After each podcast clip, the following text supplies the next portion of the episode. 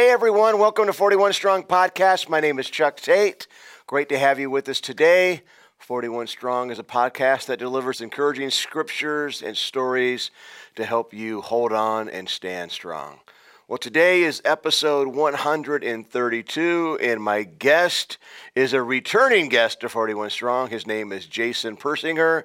He is a husband, father of five kids. He's also the senior pastor of Peoria First, right here in the Peoria area. He's also the varsity boys basketball coach of Peoria Christian High School. Jason, welcome back, dude. Thanks so much. Thanks for having me back. Yeah, man. It's great to have you back. Last time you were here, um, you shared your story and how you ended up in Peoria, you, your testimony, and just great, great stuff. So you need to go back and, and rewatch that so you can get the backstory to Jason. But we're going to talk about the current story. Sure.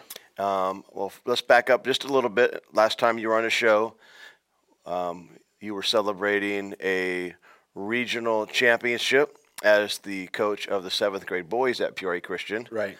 All right. Then you inherited a struggling varsity boys basketball coach, and you are celebrating a regional championship with them. First regional championship for PCS varsity boys since 2011. Am I right? Yeah, 2011, 2012. Yeah. 2011. Man, dude, great job. Thanks so much. I, have enjoyed kind of watching from a distance, and uh, of course, my kids are in the middle school. So last year, I was at my daughter was a cheerleader. I was at all the games that you coached. my daughter's going into high school right. um, this fall, so I'm gonna I'll be at the um, varsity game, so I'm looking forward to, to seeing you in action. But I just want to say seriously, from wa- from just watching, you've done an incredible job. Thank you so much.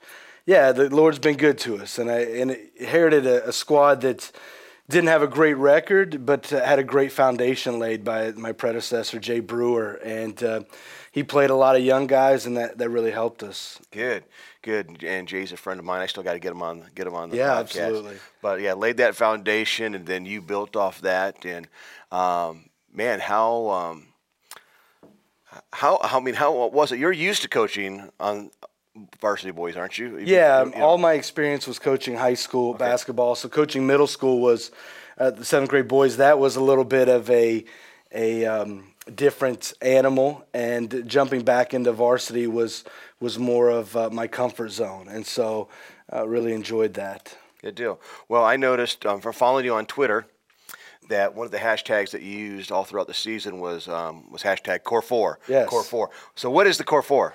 The Core Four is our um, mantra. It's believe that there are four great things that, that make a great basketball player. Not hear me when I say Chuck. I'm sure there's more than four. you know, uh, I haven't cornered the market. I honestly thought it was it should be core four you won. yeah, yeah. Okay, go and, uh, maybe, maybe we'll get there. Um, but uh, I believe it's, it's some tools that we preach and teach inside of our program that we believe will help the kids on the courts, but also off the court, and not just in, as adolescents, but some things that we feel that they can take for the rest of their lives. And so the core four, the four attributes, and if you come to one of our high school games, on the back of our shooting shirts are the core four listed. And so it's it's four things that we think are imperative. The first one is is effort, and believe that. Uh, I tell the guys often, hey, if you're going to step on the court, give it everything you got. When you wake up in the morning, give it everything you got. You got to give effort in life. Nothing is is uh, promised. Nothing is given away. Everything's got to be earned. And so we really strive hey, if you get in a situation that you don't know what to do on the court, hey, try. You know, get, give some effort there. And I believe that helps carry guys a long way. Uh, the second of the core four is attitude. Uh, this, this is huge in, in our current culture, on and off the court. How you carry yourself, not just what you say, but your body language. In the game of basketball, um, want guys to have a, an attitude of gratitude, but also uh, an aura of confidence, a quiet confidence. Not where you're talking trash, but uh, you miss a shot, you don't put your head down. Have the attitude of a winner, the attitude that, hey, this is where you're supposed to be, the attitude that uh, will lift the arms up of your, your teammates. Um, uh, the, the other, the third one is aptitude. And uh, in everything you want to do in life, if you, if you, if you don't have a game plan, you're going to struggle. Uh, not planning is planning to fail. And so with aptitude, we want our guys to understand our game plan, study it, aptitude on and off the court, read the room, read the court, say those those things a lot. Hey, when you walk into a situation, read it, see what's going on, and um, and so I think that's that's a huge aspect that, that guys fall back on aptitude, understanding okay. what we're all about, and then the last one is is trust. I think um, I tell the guys often if you don't trust that I'm going to put you in the best situation, or you don't trust me, you probably shouldn't be on the team. Yeah. If you don't trust one another, you shouldn't shouldn't be on the court. And so, believe trust is is hey, we we get to decide who we align ourselves under, who we allow to influence us, and believe that. Um, uh, we become what we worship o- over time. And so to align ourselves under people that we trust. And so those that's what the core four is is effort attitude aptitude and trust. Those are the four uh, building blocks of, of our program that we strive to get in young men on the court and, and off the court as well. I love it. Yeah those are life lessons man. Yeah. So you can even use those in pastoring right? Absolutely. Absolutely. Use those in pastoring use those in my own life and with my own son and my own family. And uh, it's it's become a um, uh, who, who we are as, yeah. as individuals. Good deal. So how important then is buy-in? Right. I mean, you're going you you're teaching and driving home the core four. Yeah. Over communication is so important when you're a leader, and I love the fact that you have it on the back of the practice jersey, so yeah. it's always in front of them. They always see it. Um, at, at our church, all of our team leaders every single weekend. We have a Saturday night service, two Sunday mornings. On Saturday night, before the service, each team leader gets with their team and we do what we call VIP meetings, vision, instruction, and prayer, where we remind everybody what the vision of our church is, instruction for what they're doing that day, and then and then they, they close it out in prayer. And we do that every Saturday night, every Sunday morning, every team leader doing that with their team. So anyone who serves in any capacity at our church knows what our vision is. I can walk up and say, "What's our vision?"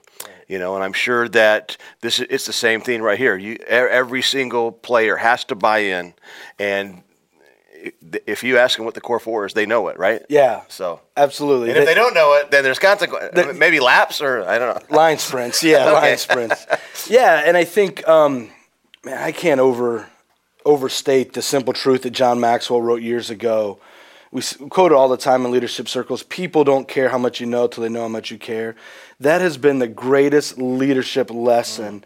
that I've ever um, applied and and so with buy-in with with players on a team with the church like peop, the guys got to authentically know that you care about them that it's about more than just um, my win and loss record that yeah. that and so there's consistent communication about these things in the off season as well. I texted a player yesterday hey you got to give great effort on that final tomorrow. It's it's very important. And and checking in, talking to them about what's going on socially, talking to them about what's going on uh, in their spiritual lives. Uh, that's a huge aspect, yeah. and and I think that's where the buy-in comes in when people genuinely say, you know, okay, I don't always agree with what coach does. I don't like his game plan, but I, I know that guy cares about me, yeah. and and I think that that that makes a difference between guys buying in and and guys um, uh, just kind of you know zoning out and creating issues. Yeah, well, you know, during the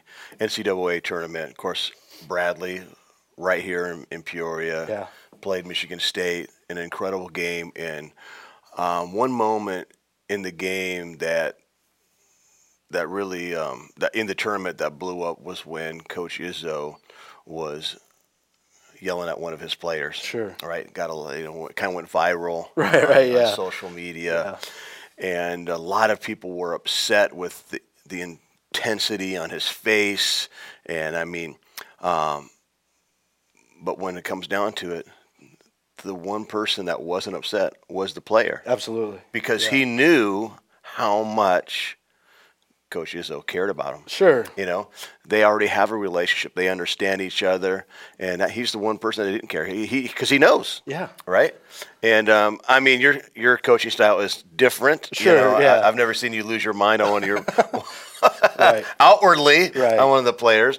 But I think that's so true. Um, like you said, this is leadership life lesson right there. Yeah. That um, if someone knows that we care and they're on our team, then yeah, they're gonna they're gonna buy in, even if they don't agree with you. Yeah, and and teaching, and I think the guys to put aside the outside voices. There's an old adage in coaching: if if you listen to the people in the stands, pretty soon you'd be sitting up there with them, and uh, you know, teaching the guys that hey, and parents are great, especially Peoria Christian. Got a great group of parents, but no parents, no uh, casual observer, no other. They, they don't know what we're trying to do or what we've talked about, and and so when when the bullets start flying, guys knowing that hey, when like Izzo, like that that guy cares about me, and that guy's gonna have my back not just now, but the rest of my life. And we live in a culture, Chuck, where everybody's so quick to to throw stones, like not knowing that that Coach Izzo has done tons and tons for young men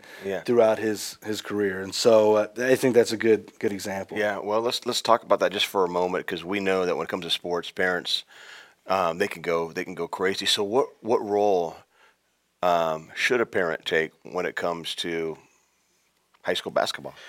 Yeah, it's a great, it's a loaded question. and I look at it because uh, I'm a parent as well. Yeah. I look at it from my perspective. And your boy can play. Just, I, I yeah, I mean, he's much wow. better than I was. and, uh, you know, so as a, as a parent, uh, I sit in the stands and watch my own children play, whether if it's basketball and soccer and individuals will come to me, or if I'm watching another team play, eighth grader, hey, what do you think about this? What do you think about that? And as a parent, you know, it's a Matthew 18. Go, go over there and talk to coach, you know? And yeah. I, I think assuming, parents shouldn't assume. I think that most coaches love when players come and say, hey, not not ask, hey, what do I got to do to get more playing time, or not because that, that's ultimately selfish, right? Like, wh- what do I got to do to make it more about me? Yeah. But what can I do to improve as a player? Mm. And, and I think our job as coaches is to come alongside of parents and reinstill some of the values they've already instilled in their children, and um, not uh, prepare the what's that old adage? Not prepare the path for the child, but prepare the child for the path and and I think it's good sometimes to be able to have tough conversations with parents. But I I say this as well. I never try to meet with a parent without a player present because it's in high school we're talking young men now. Yeah, yeah. And I think parents. Um, another thing I would encourage parents to do is when you get in the car after after the the ball game, whether if it's good or bad, not to get too high and not to get too low. One of the things I, I always strive to tell my my children is I just love watching you play. Mm. Like I really enjoy seeing you out there on yeah. the court. Not, yeah, hey, you were nine for ten or you were two for twenty. Um, yeah. And so those are things that I think are important for parents. Be, be your child's biggest cheerleader, but uh, also, like the core four says, trust the coach. Like you, you yeah. entrust your player, your son, to this program, and as a coach, that's that's a privilege. We we don't take that lightly, but. Um, thankful at Peoria Christian, we got some pretty good pretty good parents. Yeah, some great parents. And I know that, um, you know, my son, he's only in, he's in middle school.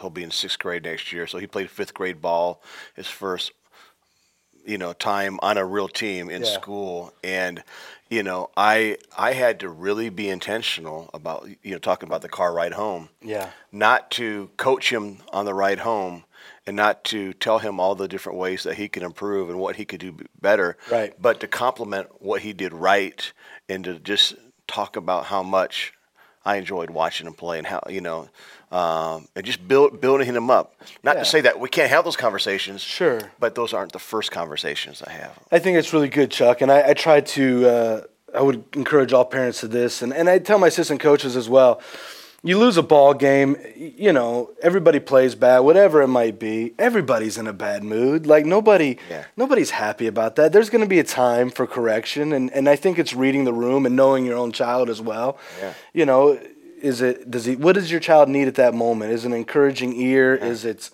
um, is it hey some a stern talk whatever it might be there, there's a time to coach up and to make improvements and um, right after a game usually isn't the best time to to do that. Yeah, yeah. Well, um, you're a pastor and a coach, so the question that I want I want to ask you is, has pastoring helped shape you into a better coach, or has coaching helped make you a better pastor? Or is it a little bit of both? Yeah, I think it's a little bit of both. Okay. It's, it's synonymous in that um, there's so many. Uh, leadership is leadership, right? Yeah. And so when you lead people, whether if it's ball players or if it's at the church, there there's a goal, there's things you need to accomplish, there's vision, and I, I think those things has really they bleed in to one another. Not getting too high, not getting too low. The great thing about basketball is at the end of the day, you know if you won or lost. you know, at church sometimes yeah. you don't necessarily. Yeah no, but um, the life of a church or seasons of a church are very similar to to seasons in basketball. There's going to be some high points. There's going to be some low points, and coaching over the years has really helped me to not get too high as a, as a leader and not get too no, low. Not let the wins go to the head and losses go to the heart type yeah, thing. Yeah. And so coaching's really helped me to to do that in in ministry. That hey um, it's not always going to be perfect. It's not going to go exactly the way we want. Might not always have the growth spiritually, financially, numerically that we want, or whatever that might be. But at the end of the day, we're on a process. We're on a journey. Yeah. And and that's that's been really helpful for me to kind of parallel both of those. Excellent, man. Well, who influences you? Um, lot lot of good influences. I, I really um, uh, have some mentors that I've had my, my entire life that I still talk with. You know, guys that nobody would would uh, probably know. Guys like Nate Ellerton and Brad Trask and people that I've served under and mentored under off the court that uh, have helped me. And um, a lot of times, help comes from uh, random places. Nine out of ten times, I'm not the smartest guy in the room, and so being willing to to hear I some, relate. yeah, some people don't like when I say that, like, hey, but but it's true. And uh, listening to a lot of influence, I, I love to read and uh, reading. There's a great book on coaching and, and leadership called uh, "Lead for God's Sakes," mm. and I think it's the most incredible book that I encourage all parents in our program to read. All my coaches read it. Okay. That really shows, hey, the importance of what we're trying to do is not just win the moment, win the game, win the Sunday, win this issue, but develop people for the long haul, the journey. Um, when it's all said and done, nobody's going to share my win loss record at my at my funeral. Yeah. You know, and yeah. Um, yeah. and so that hey, we're building a legacy for something much much bigger than than that. And uh, and so keeping all those things in perspective really really does help. Good stuff. Yeah. So high expectations for, for next season? I'm cautiously optimistic. I think that's a good way to say it. Um, we we lost some really good players. Uh, Will Pepper, Gabe Meister. We had we had four seniors that really contributed, and we have a really good talented class. The the question that remains: We open up summer ball next uh, Tuesday. Is hey, are the guys going to stay hungry? Mm. Won the regional championship and uh, really battled in, in, a sectional game. We're in that game a majority of the game. Um, will the guys come in hungry? I think that's, and in life, I think that's true too, right? Yeah. You, you, you wake up hungry, you wake up satisfied. Yeah. And there's there's a key to contentment. You know, you enjoy what the Lord blesses you with, but now it's time to get back and work. And so we believe that uh, we're set up for the next few years to have some some players and and uh, teams that will be able to compete consistently. Good man. Dude, thanks for taking time. Yeah. That's that's good stuff. appreciate so that. if you're just joining us, my guest has been Jason Persinger. He is the senior pastor of Peoria First. He's also the head boys basketball coach at Peoria Christian School. I'm going to repeat the core four that you shared. Right. Effort, attitude, aptitude, and trust. Those are not limited to basketball players, but man, that's, that's life right sure. there, man. That's good stuff. So thanks for taking the time for sharing. Our producer is Mike Sable. You have been watching and listening to 41 Strong. We look forward to seeing you next week. PeoriaLife.com